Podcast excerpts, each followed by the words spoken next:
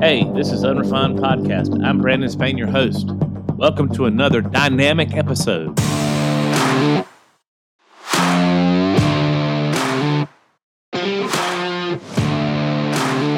Hey, you guys, I know you missed me.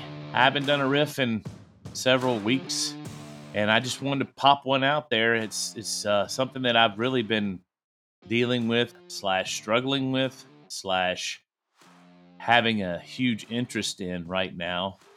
And it's going to be a two parter. I'm going to talk about two different things, but it's going to have a common thread. And that common thread is going to be discernment. I think that so often, particularly in our circles, uh, the more fringe or, um, you know, conspiratorial or just cryptids and all that kind of stuff, we hear the word discernment thrown around a lot, and and I think it's crucial. I think it's important.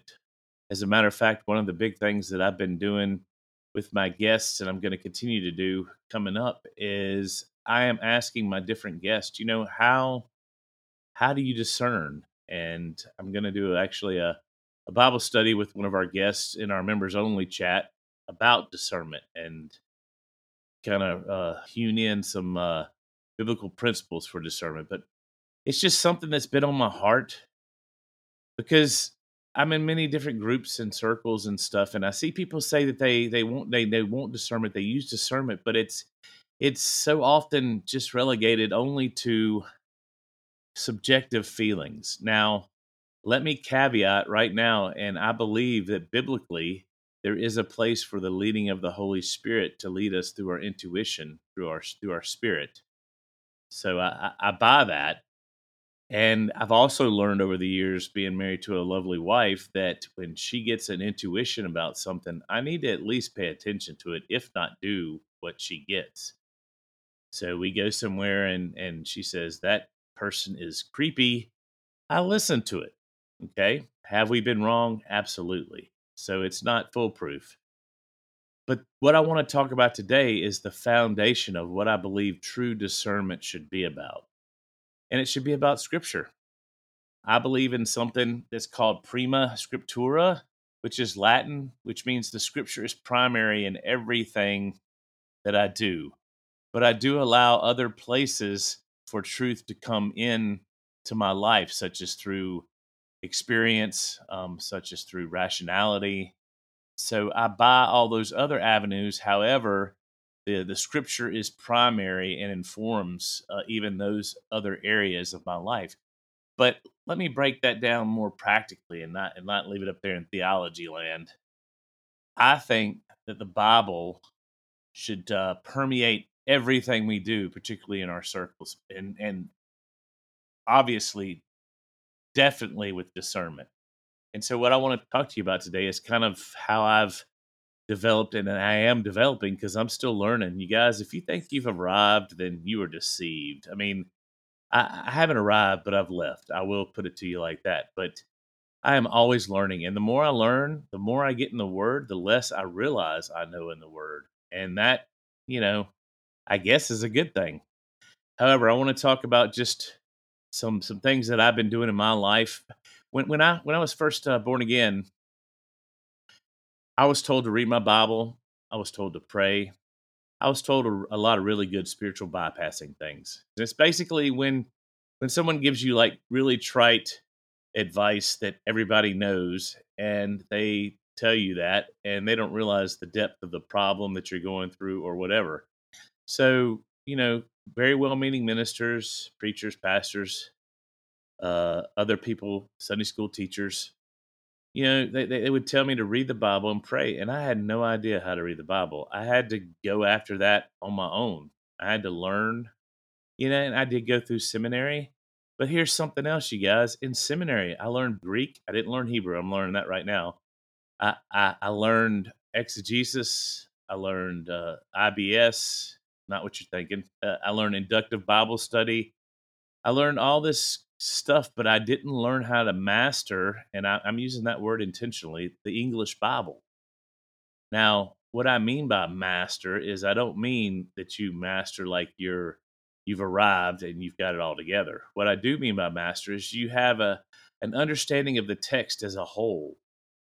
Um, there's different ways to do that. And so I've kind of come up with this interesting Bible plan that uses other Bible plans and stuff, but these are my railroad tracks, so to speak, to keep my train of scripture reading on track. Because here's reality, you guys. I love the New Testament epistles. And if I don't have some sort of a track to stay on, I'll stay in the epistles all day long and I'll read them. But what I'd like to propose to you for discernment's sake is, is this. First, I use a, a method I call deep and wide. And what I mean by that is I go deep in certain areas. There's certain books of the Bible that I actually study that I don't just read, and I go wide. And when I go wide, right now I'm using um, something called Professor Horner's Bible reading system, which seems very daunting at first. But if you use it on the Bible app and you let the Bible app read to you, and you do it like either you know ha- time and a half or double time, you can go through it's super quick. It takes you about 25, 30 minutes at the most to read through the 10 chapters. And that's what I was going to tell you. It's 10 chapters. But what's cool about it, you guys, is you never get bogged down in one book of the Bible. It goes across the entire breadth of the Bible. You know, it starts in the whole Genesis, the Tanakh, and then there's different parts. It divides the Tanakh in different portions. Then there's like two to three New Testament readings, and you always read the book of Acts. This year, I've probably read the book of Acts six times in my Bible reading plan. So, what's cool about this is you read the whole Bible in about 250 days. But what's amazing about it is parts of the Bible you read multiple times.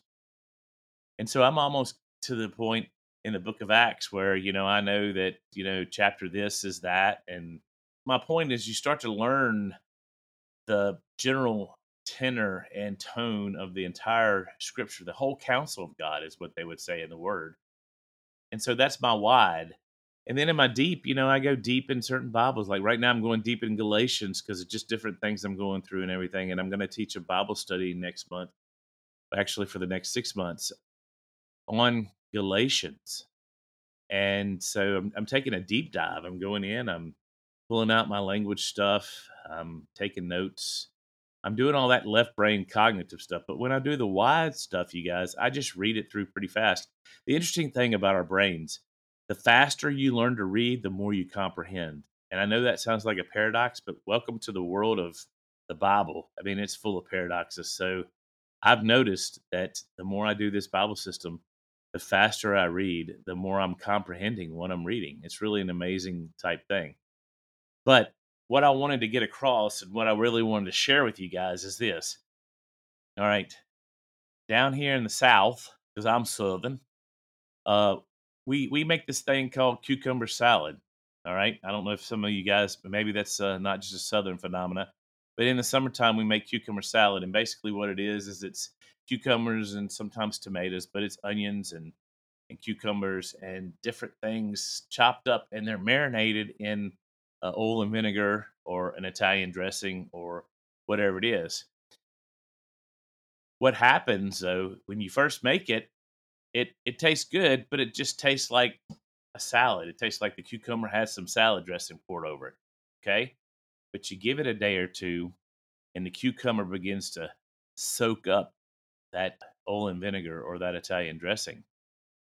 And so that's my theory of, of how we begin to use the Bible in discernment. We don't go looking after proof text because we heard a false teacher and we want to do that and prove them wrong. No, no, no, no, no, no.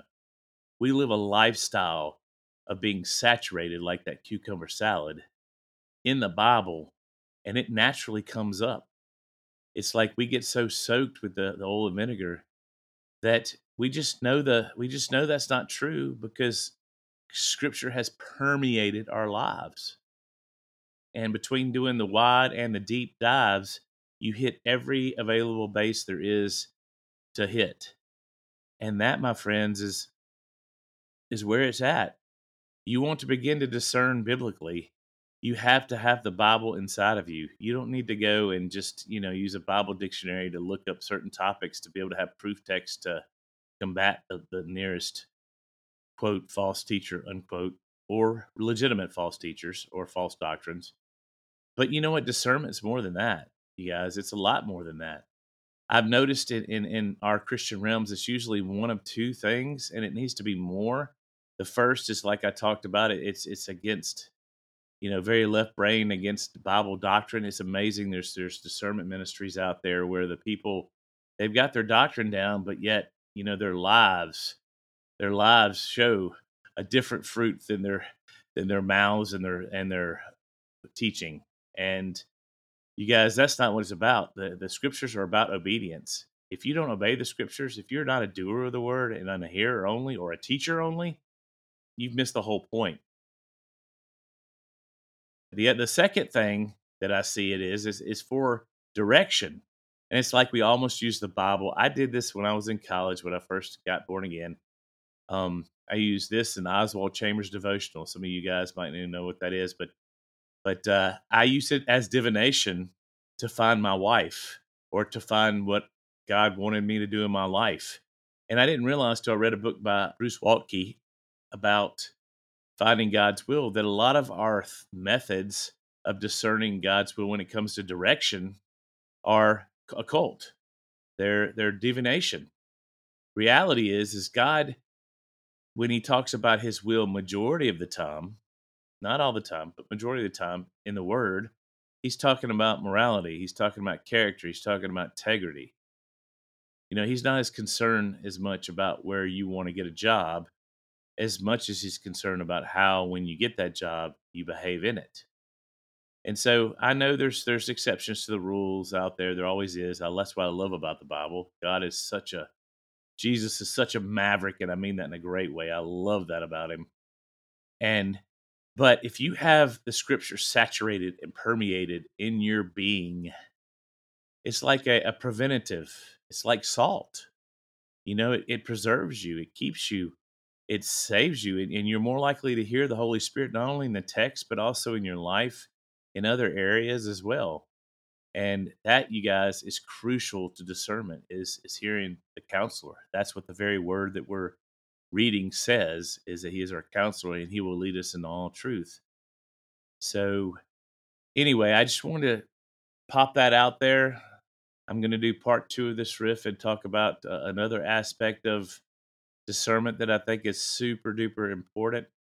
And these two things together, I think, will help us as we go forward in not not just in our our you know world of uh, fringe, but even in the life, and particularly as a lot of things.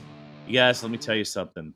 Even if we're not in the last days right now, um, America is on thin ice. And if you're an American that listens to this, you, you'll get exactly what I'm saying. I mean, just because we might not be in the book of Revelation per se yet doesn't mean we're not in the book of America folding and falling. And we still need to be prepared. We always need to be prepared. And we, we, we become prepared by saturating and permeating ourselves in the Holy Bible and the scriptures of God. So have a great day, and I'll see you guys on the next one.